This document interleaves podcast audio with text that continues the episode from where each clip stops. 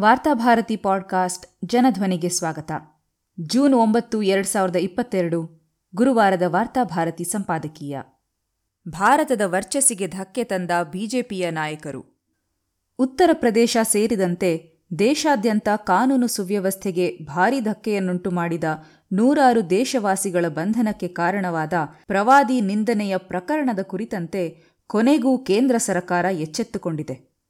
ವಿಪರ್ಯಾಸವೆಂದರೆ ಪ್ರವಾದಿ ನಿಂದನೆಯ ವಿರುದ್ಧ ಭಾರತದಲ್ಲಿ ವ್ಯಾಪಕ ಪ್ರತಿಭಟನೆಗಳು ವ್ಯಕ್ತವಾದಾಗ ಸರಕಾರ ಆ ಪ್ರತಿಭಟನೆಯನ್ನು ದಮನಿಸುವ ಪ್ರಯತ್ನ ಮಾಡಿತೇ ಹೊರತು ಆರೋಪಿಗಳ ಮೇಲೆ ಕ್ರಮ ತೆಗೆದುಕೊಳ್ಳಲು ಮುಂದಾಗಲಿಲ್ಲ. ಸರಕಾರದ ಮೌನ ದುಷ್ಕರ್ಮಿಗಳಿಗೆ ಇನ್ನಷ್ಟು ಕುಮ್ಮಕ್ಕು ನೀಡುವಂತಿತ್ತು. ಆದರೆ ಯಾವಾಗ ಹೊರದೇಶದ ಸರಕಾರಗಳು ಈ ಬಗ್ಗೆ ಗಂಭೀರ ಕ್ರಮಗಳನ್ನು ತೆಗೆದುಕೊಳ್ಳತೊಡಗಿದವೋ, ಆಗ ಭಾರತದೊಳಗಿರುವ ಸರಕಾರ ಎಚ್ಚೆತ್ತುಕೊಂಡಿತು.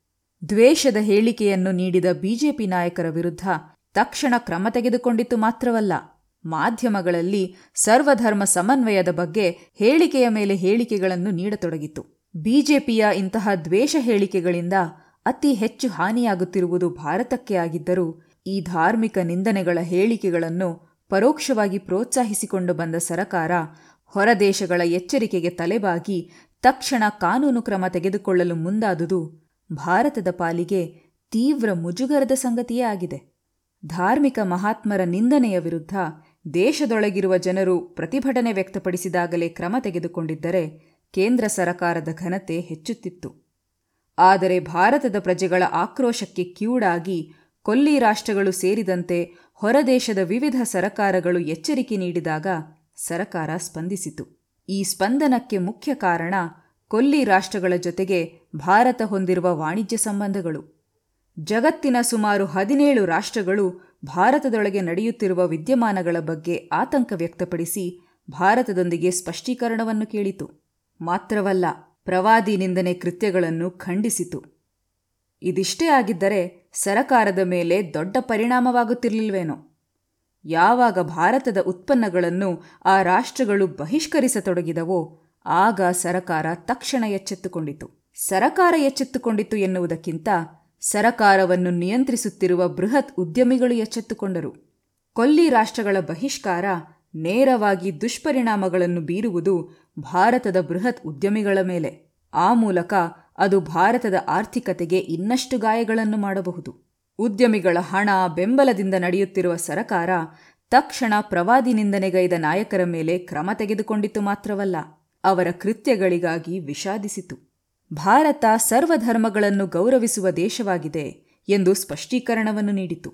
ಭಾರತದ ಸ್ಪಷ್ಟೀಕರಣವನ್ನು ಗಮನಿಸಿದರೆ ಈ ದೇಶದಲ್ಲಿ ಧಾರ್ಮಿಕ ನಿಂದನೆಗಳ ಹೇಳಿಕೆಗಳನ್ನು ಬಿಜೆಪಿ ನಾಯಕರು ನೀಡುತ್ತಿರುವುದು ಇದೇ ಮೊದಲ ಬಾರಿಯೇನು ಎಂದು ಯಾರಾದರೂ ಭಾವಿಸಬೇಕು. ಅಭಿವೃದ್ಧಿಗೆ ಸಂಬಂಧಿಸಿ ಸಂಪೂರ್ಣ ವಿಫಲವಾಗಿರುವ ಮೋದಿ ನೇತೃತ್ವದ ಸರಕಾರ ತನ್ನ ಅಧಿಕಾರ ಉಳಿಸಿಕೊಳ್ಳಲು ದ್ವೇಷ ರಾಜಕಾರಣವನ್ನು ಬಲವಾಗಿ ನೆಚ್ಚಿಕೊಂಡಿದೆ. ಅದರ ಭಾಗವಾಗಿಯೇ ಕರ್ನಾಟಕವೂ ಸೇರಿದಂತೆ ದೇಶದ ವಿವಿಧ ರಾಜ್ಯಗಳ ಬಿಜೆಪಿ ಮುಖಂಡರು ಜನರನ್ನು ಕೆರಳಿಸುವ ಹೇಳಿಕೆಗಳಲ್ಲಿ ತಲ್ಲೀನರಾಗಿದ್ದಾರೆ.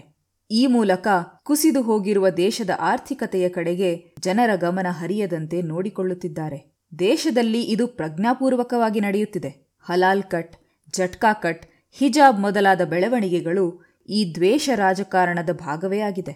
ಸಿಟಿ ರವಿ ಅನಂತಕುಮಾರ್ ಹೆಗಡೆ, ಈಶ್ವರಪ್ಪ ತೇಜಸ್ವಿ ಸೂರ್ಯ ಮೊದಲಾದ ಅಪ್ರಬುದ್ಧ ನಾಯಕರ ಬಾಯಲ್ಲಿ ಹರಿದಾಡುವ ಧಾರ್ಮಿಕ ನಿಂದನೆಯ ಮಾತುಗಳಿಂದ ಬಿಜೆಪಿ ತನ್ನ ಜೀವ ಉಳಿಸಿಕೊಂಡಿದೆ ಎಂದು ಬಿಜೆಪಿಯೊಳಗಿನ ವರಿಷ್ಠರೇ ನಂಬಿದ್ದಾರೆ. ಇಂತಹ ಸಂದರ್ಭದಲ್ಲಿ ಏಕಾಏಕಿ ಗಲ್ಫ್ ರಾಷ್ಟ್ರಗಳಿಂದ ಬಂದಿರುವ ಆಕ್ಷೇಪ ಸರಕಾರವನ್ನು ತೀವ್ರ ಇಕ್ಕಟ್ಟಿನಲ್ಲಿ ಸಿಲುಕಿಸಿತು. ಬರೇ ರಾಜಕೀಯ ಖಂಡನೆಯಾಗಿದ್ದರೆ ಸರಕಾರ ಅವುಗಳನ್ನು ನಿರ್ಲಕ್ಷಿಸುತ್ತಿತ್ತು. ಆದರೆ ಆರ್ಥಿಕ ಬಹಿಷ್ಕಾರದ ಬಗ್ಗೆಯೂ ಆ ಸರಕಾರ ಮಾತನಾಡಿದುದರಿಂದ ಅನಿವಾರ್ಯವಾಗಿ ತನ್ನನ್ನು ತಾನು ತಿದ್ದಿಕೊಳ್ಳಲೇಬೇಕಾದಂತಹ ಸ್ಥಿತಿಗೆ ಮೋದಿ ನೇತೃತ್ವದ ಸರಕಾರ ಸಿಲುಕಿಕೊಂಡಿತು. ಇಂದು ಗೋಮಾಂಸಗಳ ರಫ್ತಿನಿಂದ ಭಾರತದ ಉದ್ಯಮಿಗಳು ಕೋಟ್ಯಂತರ ರೂಪಾಯಿಗಳನ್ನು ಸಂಪಾದಿಸುತ್ತಿದ್ದಾರೆ. ಗಲ್ಫ್ ರಾಷ್ಟ್ರಗಳು ಭಾರತದೊಳಗೆ ನಡೆಯುತ್ತಿರುವ ವಿದ್ಯಮಾನಗಳನ್ನು ಖಂಡಿಸಿದಾಗ ಭಾರತ ಗೋಮಾಂಸ ರಫ್ತನ್ನು ನಿಲ್ಲಿಸಿ ಅವರ ಆಹಾರಕ್ಕೆ ಕಲ್ಲು ಹಾಕಿ ಪಾಠ ಕಲಿಸುತ್ತಿದೆ ಎಂದು ಕೆಲವು ಮುಗ್ಧ ಮೋದಿ ಭಕ್ತರು ಭಾವಿಸಿದ್ದರು. ಆದರೆ ಅವರೆಲ್ಲರಿಗೂ ಆಘಾತವಾಗುವಂತೆ ಕೇಂದ್ರ ಸರಕಾರ ನಡೆದುಕೊಂಡಿತು. ಆ ರಾಷ್ಟ್ರಗಳ ಜೊತೆಗೆ ವ್ಯವಹಾರ ನಡೆಸುತ್ತಿರುವ ಬೃಹತ್ ಉದ್ಯಮಿಗಳೆಲ್ಲ ಅವುಗಳ ಜೊತೆಗೆ ವ್ಯವಹಾರ ಸಂಬಂಧವನ್ನು ಕಡಿದುಕೊಂಡು ತಮ್ಮ ದೇಶಭಕ್ತಿಯನ್ನು ಸಾಬೀತುಪಡಿಸುತ್ತಾರೆ ಎಂದು ಭಾವಿಸಿದ್ದು ಕೂಡ ಹುಸಿಯಾಯಿತು.